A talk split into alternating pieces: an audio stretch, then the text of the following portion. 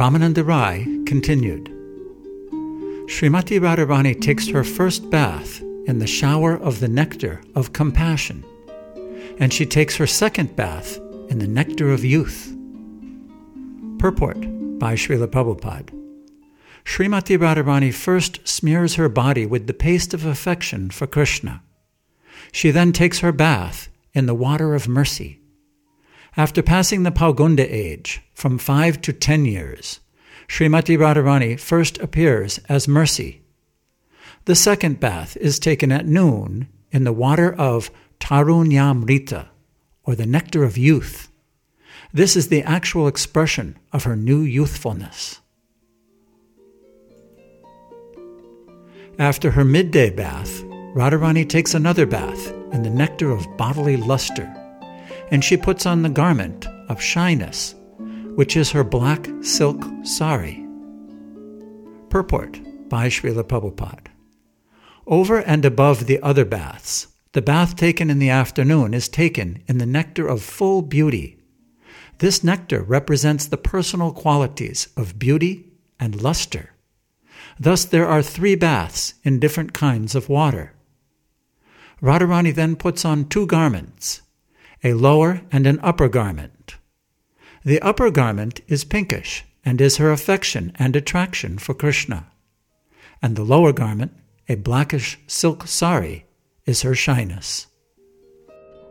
Ramananda Rai continued. Srimati Radharani's affection for Krishna is her upper garment, which is pinkish in color. She then covers her breasts with another garment, composed of affection and anger toward Krishna. Srimati Radharani's personal beauty is the reddish powder known as kumkum. Her affection for her associates is sandalwood pulp, and the sweetness of her smile is camphor. All these, combined together, are smeared over her body.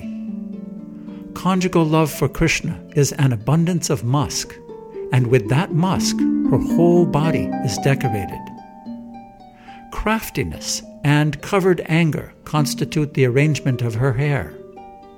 The quality of anger due to jealousy is the silk garment covering her body. Her attachment for Krishna is the reddish color of betel nuts on her brilliant lips. Her double dealings in loving affairs constitute the black ointment around her eyes. The ornaments decorating her body are the blazing ecstasy of goodness and the constantly existing ecstasies, headed by jubilation. All these ecstasies are the ornaments all over her body. Also ornamenting her body are the 20 kinds of ecstatic symptoms, beginning with Kila Kinchita. Her transcendental qualities constitute the flower garland hanging in fullness over her body. Purport by Srila Prabhupada. The 20 different moods headed by Kila are described as follows. First, in connection with the body, there are bhava, ecstasy, hava, gestures, and hela, negligence.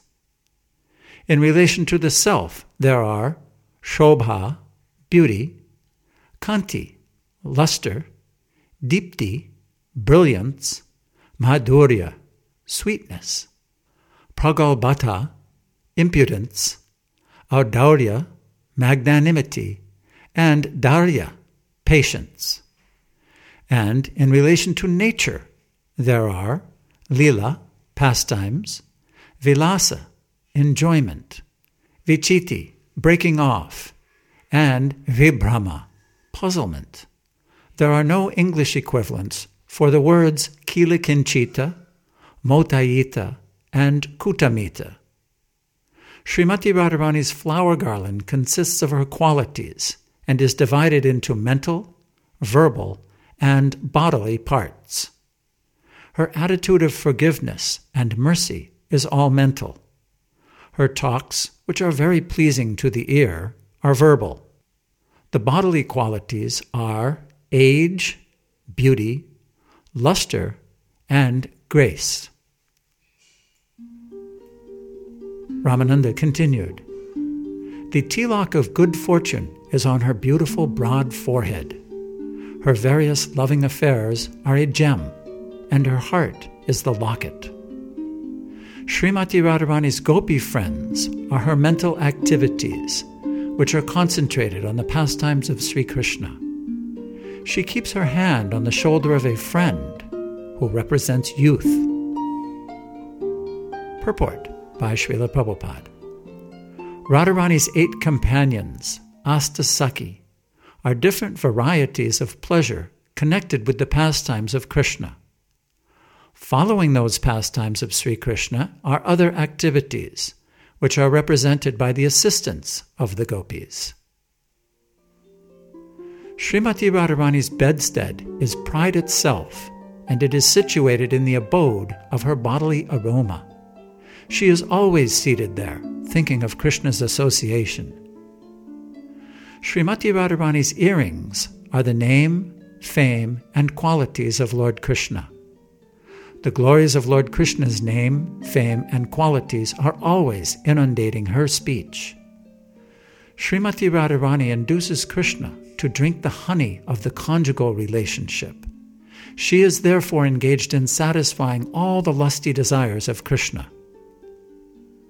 Srimati Radharani is a mine filled with valuable jewels of love for Krishna.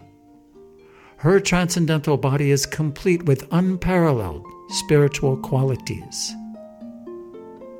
If one asks about the origin of love of Krishna, the answer is that the origin is in Srimati Radharani alone. Who is the most dear friend of Krishna? The answer again is Srimati Radharani alone. No one else. Srimati Radharani's hair is very curly her two eyes are always moving to and fro, and her breasts are firm. Since all transcendental qualities are manifested in Srimati Radharani, she alone is able to fulfill all the desires of Krishna, no one else. Purport by Srila Prabhupada. This is a quotation from the Sri Govinda Lilamrita, 11 122 by Krishnadas Kaviraj Goswami. It is a verse in the form of questions and answers describing the glories of Srimati Radharani.